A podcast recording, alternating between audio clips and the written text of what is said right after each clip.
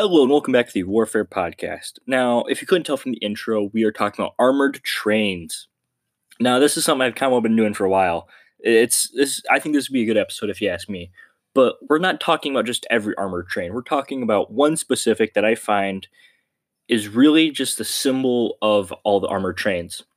This would be the uh, the uh, the Russian one, which is about Zimmernitz, and to me is a, a machine of war that knows no loyalty and is only as faithful as the crew that owns it.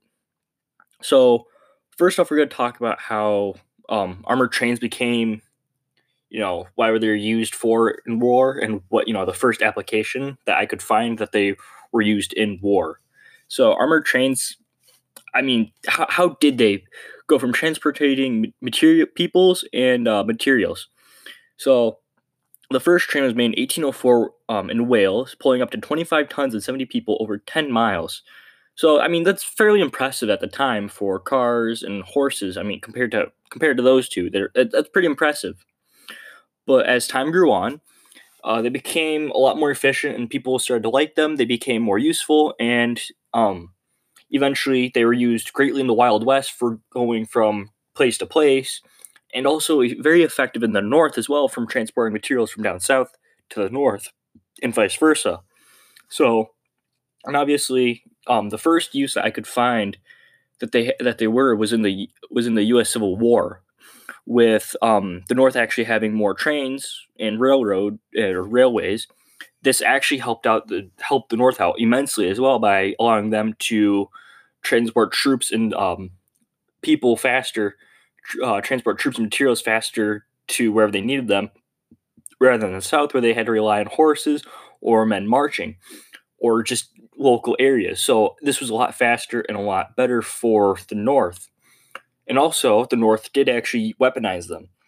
It wasn't really the greatest, but I guess it did the job. Basically, it was a steam engine where it had a wooden box that uh, had firing ports for men to shoot out of, and so men would literally just sit inside the box and shoot out at enemies yeah, not not very good, but and also the other type of warfare that was used was uh, in Sherman's March, where uh, or Sherman's bow ties, where they'd take the um, railroads, the railroad um, tracks, they'd pick them up, uh, heat them up, and they'd bend them around trees, basically mutilating them and making them completely useless to the South, which did work quite effectively, if I do have to say. I mean, it it did damage railways because if one section of track is damaged, then that train cannot go until it is repaired because a train cannot, you know, it can't just move around it. It has to stay on that line. So it, it was effective. It did work and it did and it did its job. So but um it, but with World War One on the rise, nations started to see the prowess of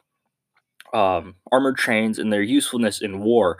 So nations like Germany, France, and Russia Russia being the biggest user of armored trains compared to the other nations. In, in the Austro-Hungarian Empire, with the Habsburg dynasty, they actually, you know, started to see the usefulness of them, so they started producing more and more armored trains.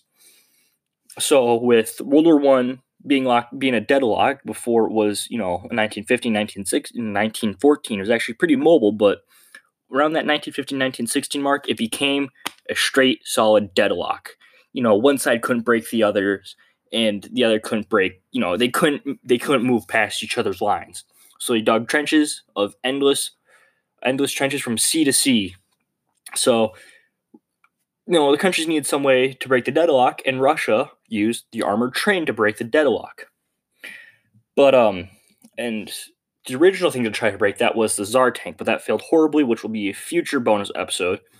But um, Russia having the decent amount of railroads and producing a large amount of armored trains compared to other countries, uh, it was about a few hundred. If I have to, if I couldn't find an actual number, but by the time that Russia had pulled out at the end of the war, they had about a about seven.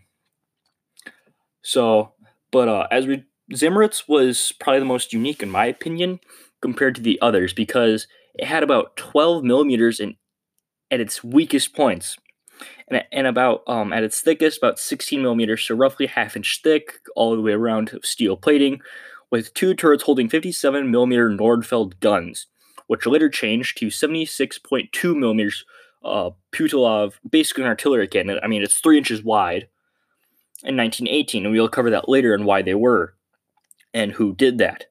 Now, these two turrets, both holding one gun of their own, could rotate a full 360 degrees. They also had 10, 10 to 60 degrees of vertical firing with uh, for the main cannons. So that's that's pretty good and really useful for the crews that had them. And also the eight and they also had eight other heavy machine guns to help support the two massive guns in case if an enemy got close. And also this was all towed around and it was multi-cart as well. It was I think a total of five-ish cars, five or six cars uh, made up Zimmerets. It was two machine guns. So actually, I guess in the order it was the first was the two um, artillery, the two artillery uh, turrets. And those were all one their, their own one cart. And the next was the engine, and then I think it was a coal supply, and then it was the two end turrets at the end, the that had the machine guns. I, I, I wouldn't quote me on that. It's no picture actually truly shows the entire thing altogether, but I think it was about uh, four to five carts, or it was yeah five to six carts, I think. But you really can't find anything. But um, as I had stated, this machine of war knows no loyalty, and because it, it really was moved from nation to nation, it, any nation that had this was almost guaranteed to scare any enemy just because it had grown a name in the Middle East, or not Middle East, but in the um, Western Europe it, it truly was a force to be reckoned with with the damage they could deal.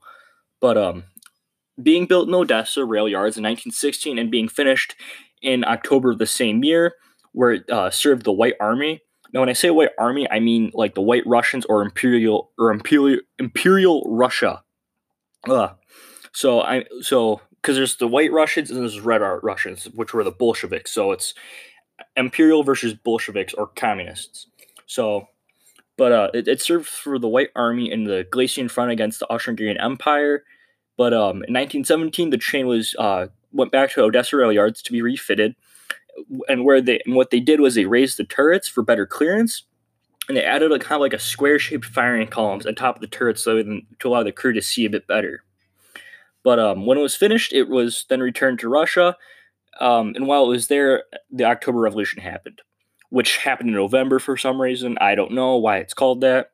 And I'll probably be talking about that later as well.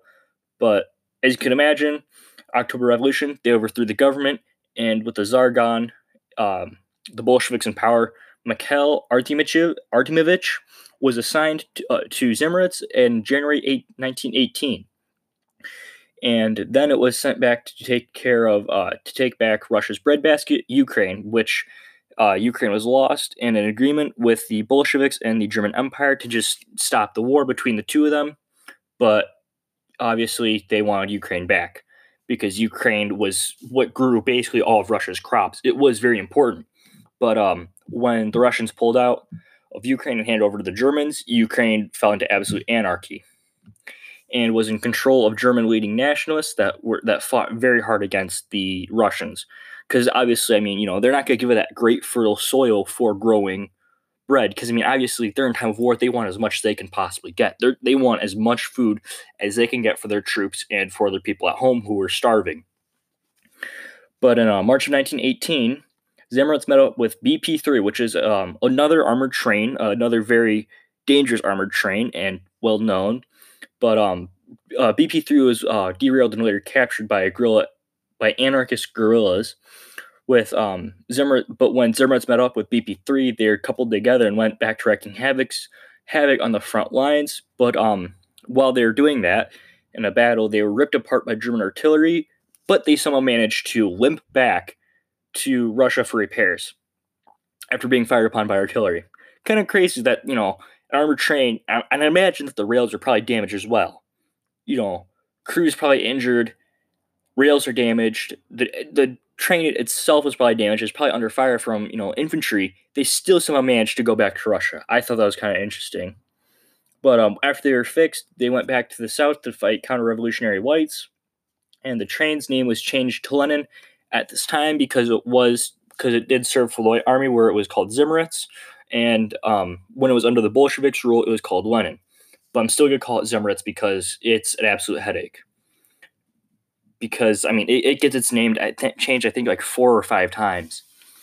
But um, while it was fighting down in the south, the Chez Legion or Czechoslovakia, the area, um, was was starting to get mad at Russia because many issues with POWs and unfair treatment were happening on both sides, and the Chez Legion had enough, so they're so they decide that they're going to storm uh, Russia itself and take Vladivostok, which was a important railway area in Russia. So what they did is they took their own trains, armored them up, and set off to take uh, Vladivostok.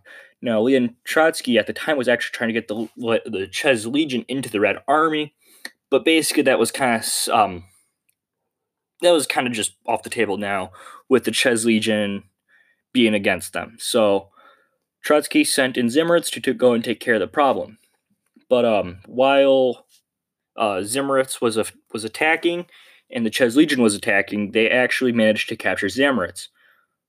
So because I mean the, the Red Army troops with them just now finally getting, you know, their own independence, they're feeling pretty cocky. I'm, I'm assuming that, and also the uh, beaten and battle hardened Legion troops were, you know, they they knew war compared to the other, uh, you know, the over, you know, the the Russian Reds.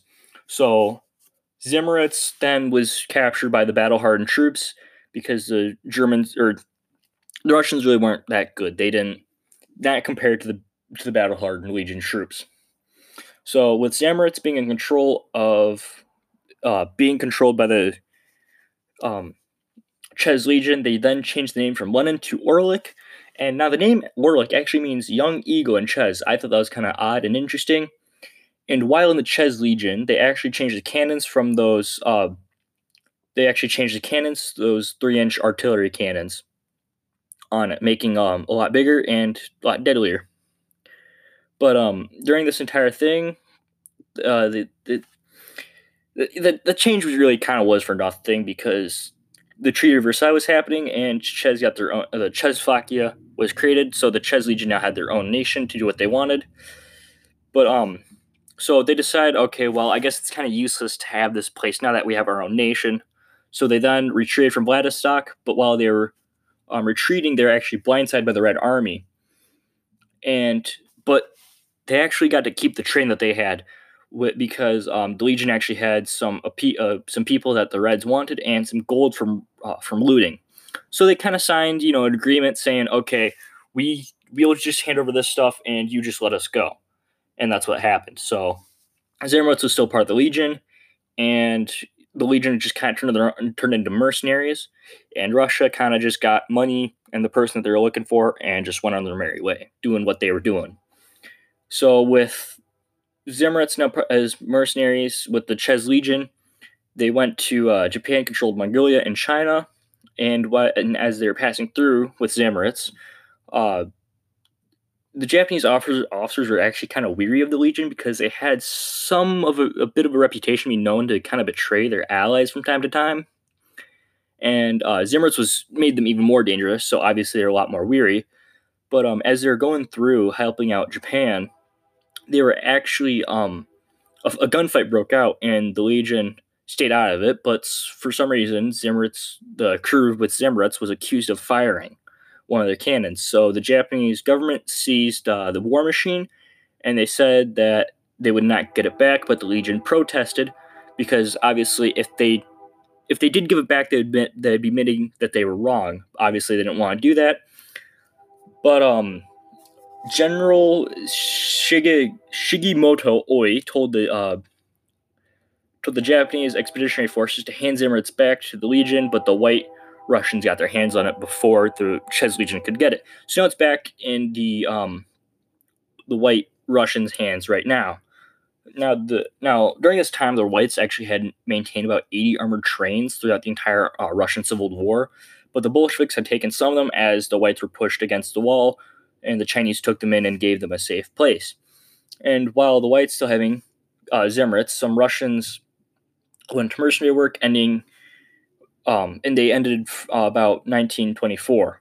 So from about I'm gonna say 1919 to 19 oh I don't know the there's really isn't much recording for this story, which I really don't like, but is what it is.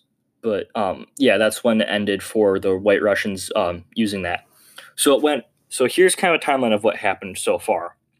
So it went from White Ru- White Russia to Red Russia, and then it went to the Chez Legion, and then it went, and then it went to the Chez Legion mercenaries, and then back to White Russia. So yeah, it's changed hands a, a fair amount. But uh, the Fengtian army learned from the White Russians how to build armored trains, and they produced their own entire um, train division with Zemrets and six other armored trains. And that meant that China was actually the largest nation with trained warfare. Kind of interesting. I mean, I would never really expect that from China. But uh, while Zemrets was serving in China, it was renamed to Train Number 105 before it was captured in 1931 by the Kuomintang Army, and this was the last rec- record of Zemrets after that. So we don't know if it was scrapped, if it was blown up, or if it was just hidden away, never to be seen. It's kind of sad, and really, I really wish that this it didn't end like that. I truly wish that there was, like, we actually know where it was today. But that's the last record. It was captured by Japanese, by Japan. So we don't know if it was used back against the Chinese or what. But um, Zemrets actually does, believe it or not, still kind of live on to this day.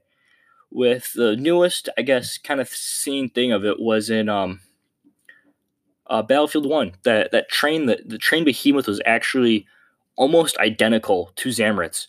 Just about everything was the exact same. I don't think the last two cars are the exact same, but that front turret was basically based off Zamrets. It was practically taken from Zamrets. So I, I do like that that they did that they did do an homage to Zamrets. But um, armored trains are actually still in use. I believe it was last year, so 2018, when there was a peace meetup with um, Kim Jong Un and Trump. Or no, no, I guess it was 2019. I think it was it was either May or March. It was one of those two months. I don't know, but um, rather than flying, Kim Jong Un took an armored train because obviously he would have to fly straight over uh, South Korea. So obviously, if he flew straight over South Korea, he'd get shot down, ending te- technically ending the um, the Korean War. But uh, so armored trains are still used not for the same role as they were because they're kind of really weak because obviously you can just blow up the tracks and they're useless then. And then also while firing, they have to be really um, really finicky about because you because um, those two because if you have large cannons on you can actually tip over the train, and then also they're fairly easy to de- derail in the first place. So trains, as effective as they can be, they're really not worth it. They really aren't that good. But um, thank you for listening to this podcast, and this has been the Warfare, and I am out. See you in the next one.